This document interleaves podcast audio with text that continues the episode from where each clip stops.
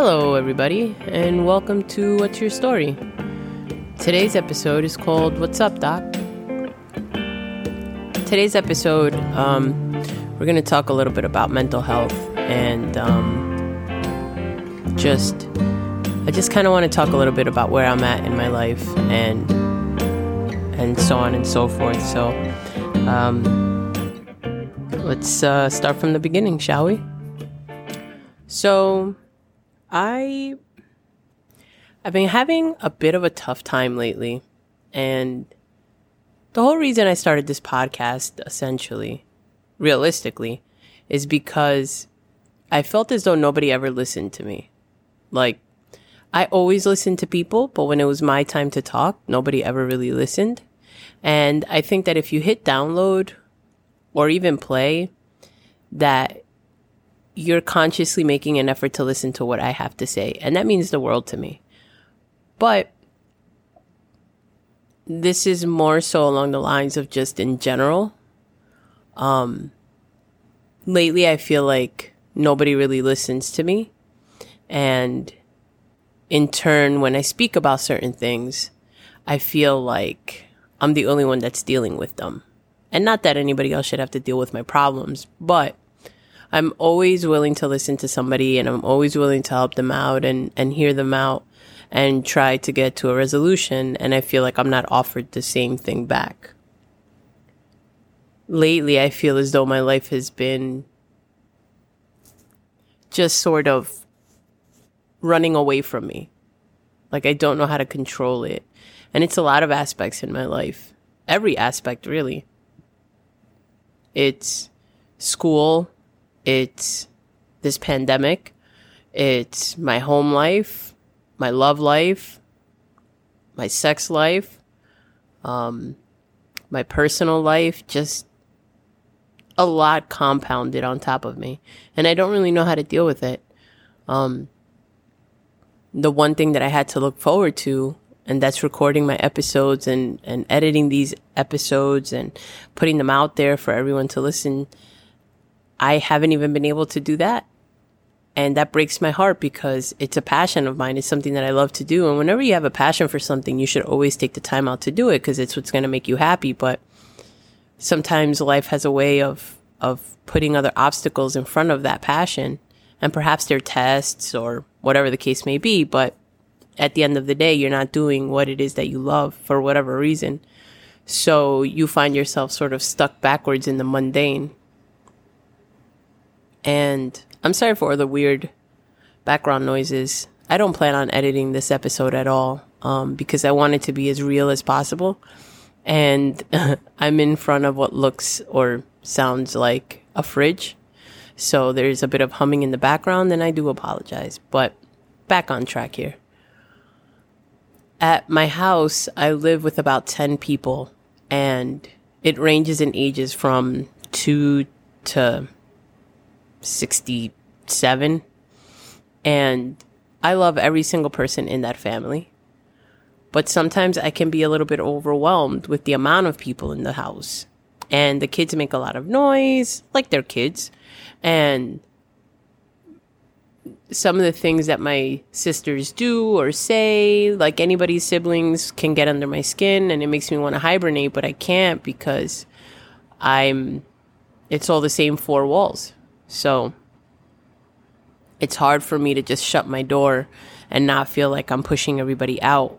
But at the same time, I feel as though I have to because it's for me to avoid yelling at somebody or saying the wrong thing.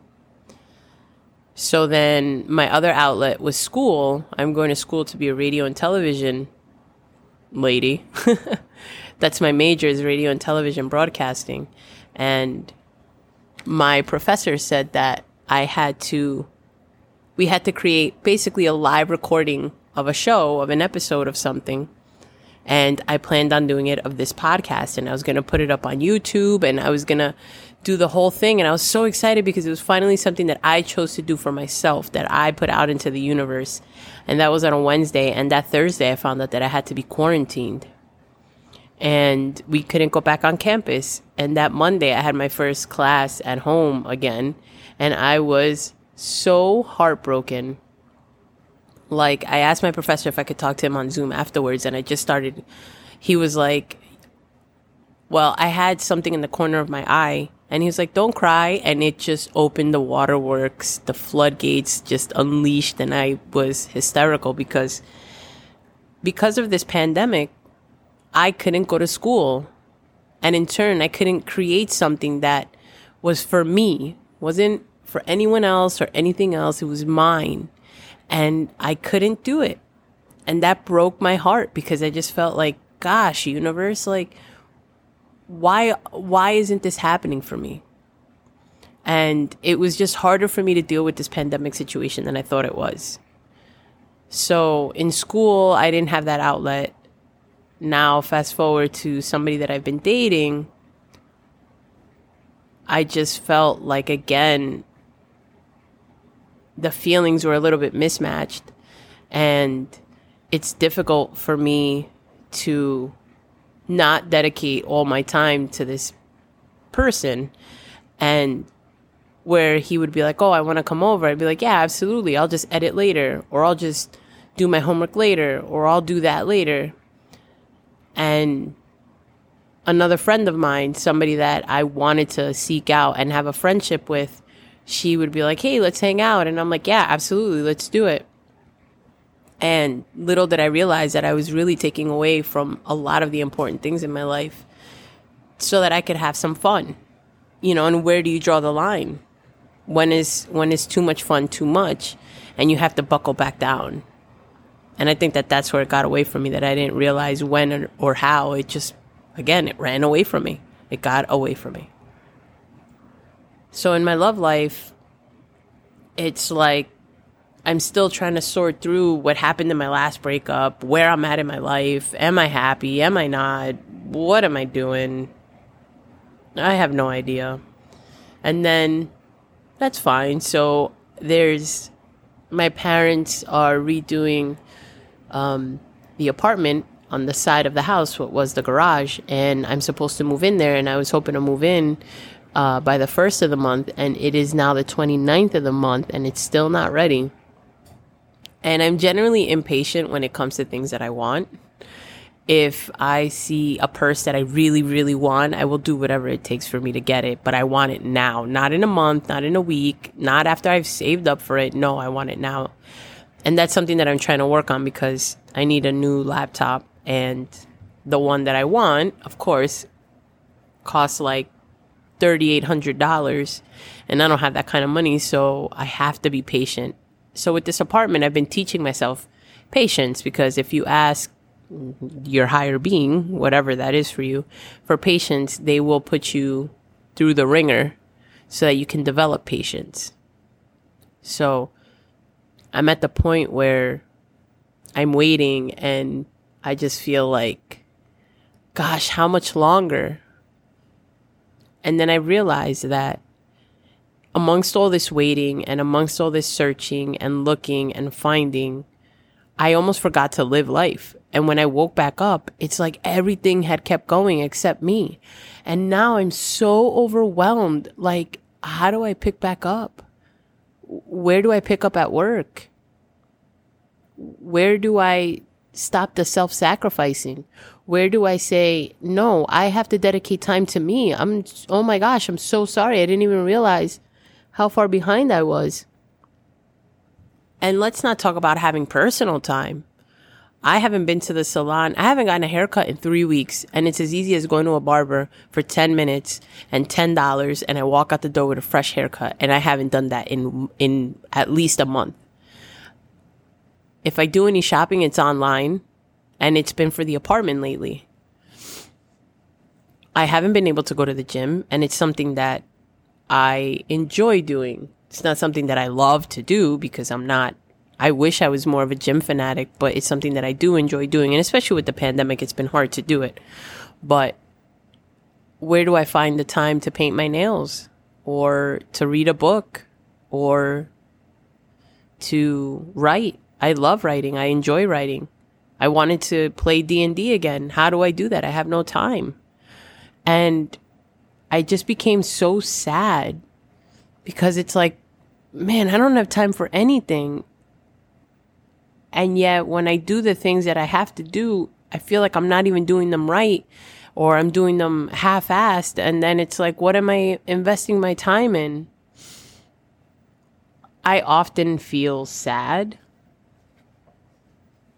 And not sad in the sense of like, what's wrong, Marisol? But just sad, like disappointed in myself. Like, man, when are you going to get it together? When are you going to get your shit together?